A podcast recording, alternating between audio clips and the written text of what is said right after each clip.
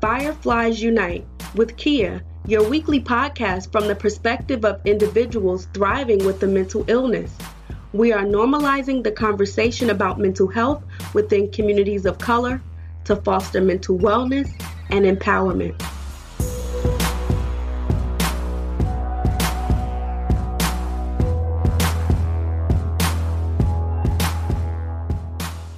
Welcome to another episode of the Fireflies Unite podcast with me, Kea, where our mission is to bring light into darkness, just like the fireflies, by simply sharing the stories of people of color who live and thrive with mental health conditions and to normalize the mental health conversation. Happy Monday. It is also May, so happy May, and May is also Mental Health Awareness Month. And I'm excited because we are actually going to be talking about a diagnosis that gets a relatively bad stigma compared to the diagnoses that the diagnoses that are very I would say popular or more well known, such as depression and anxiety. Those are the ones people talk about. Um, they usually go hand in hand for some people, and we're more comfortable with talking about that but since May is Mental Health Awareness Month, I wanted to shed light on bipolar disorder, since that is a fairly new diagnosis for me, to talk about how it shows up for me, um, how it may show up for other people. On today's episode, we actually will be talking about, I will be reflecting on my new diagnosis of bipolar disorder and talk about what it's like to blame myself for not catching or noticing my diagnosis. So some days are great. I'm slightly upbeat. I'm getting things done. I can't sleep and I end up working in the middle of the night. Throughout the day, I function as if I had eight hours of sleep. My mind is racing, I lack focus, and I'm often jumping from one thing to the next. But since I'm ambitious and passionate, and that's what most people would say about me. And I also agree.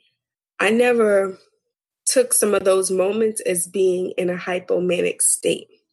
Now, despite the knowledge I gained in mental health first aid, CCAR, and wellness recovery action plan sessions, YouTube videos, articles, learning from the experiences of others, I missed it and I was very disappointed in myself. I didn't count my my experiences of extreme irritability to an increase in mood to the rapid mood switch of depression and suicidal thoughts as an issue. I didn't realize that my depression medication even stopped working. It wasn't until around February, I think, where my latest episode with depression and my desire to carry out my plan I became frustrated and I asked my therapist about a higher level of treatment. I remember my mother would mention how I talk really fast, I was short tempered, and I didn't know why, but it felt like I was on an emotional roller coaster because I was unable to control my mood and I wanted to get off the roller coaster, but I did not know how. I've been in therapy for nearly five years, so I'm like, why didn't I mention my behaviors or my rapid mood swings to my therapist when I noticed it last year? Or how did my therapist miss it? You know, maybe a part of me refused to acknowledge it since it didn't look like others. You know, when other other people I think about extreme behaviors for bipolar disorder, such as excessive spending and going into debt or being hypersexual um, and having unprotected sex. But bipolar disorder never crossed my mind because I was thinking about the extreme cases. While there's definitely a part of me that feels relieved, another part is angry. But you know what? That's okay.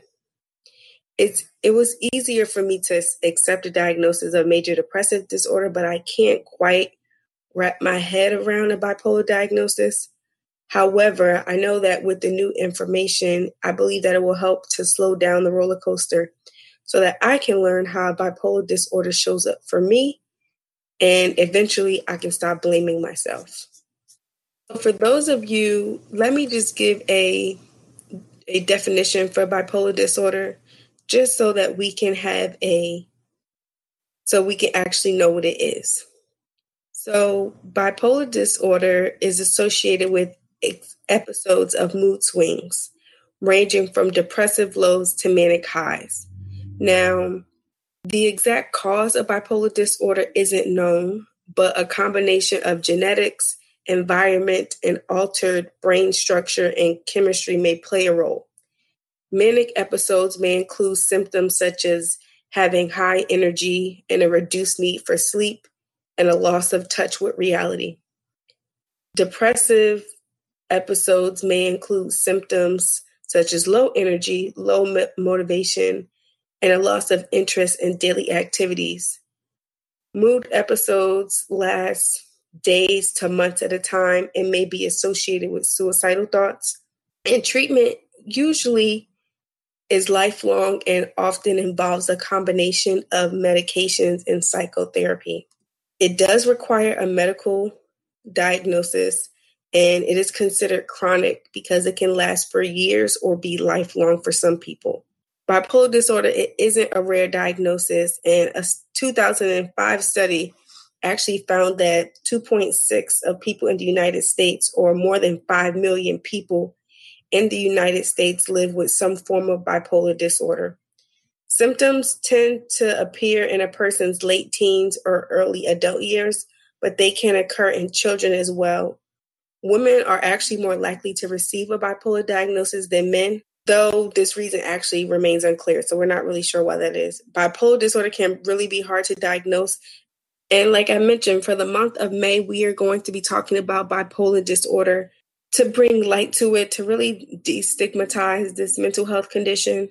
So, for the next three episodes, we'll be getting into the differences between mania and hypomania, what bipolar disorder is, what it isn't, and really hearing from people who live with this condition because I want to make sure that people understand what it is and, you know, really know that just because someone is moody doesn't necessarily mean that they have bipolar disorder because it's so much more than just a person mood changing.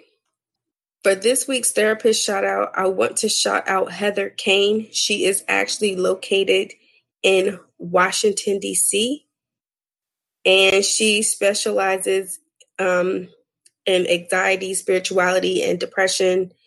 Also, help dealing with anger management, behavior issues, career counseling, school issues, self esteem, self harm, life coaching, life transition, parenting, peer relationships, relationship issues. So if you're struggling with any of those, I'll be sure to leave her Psychology Today profile in the show notes so that you can refer back to it.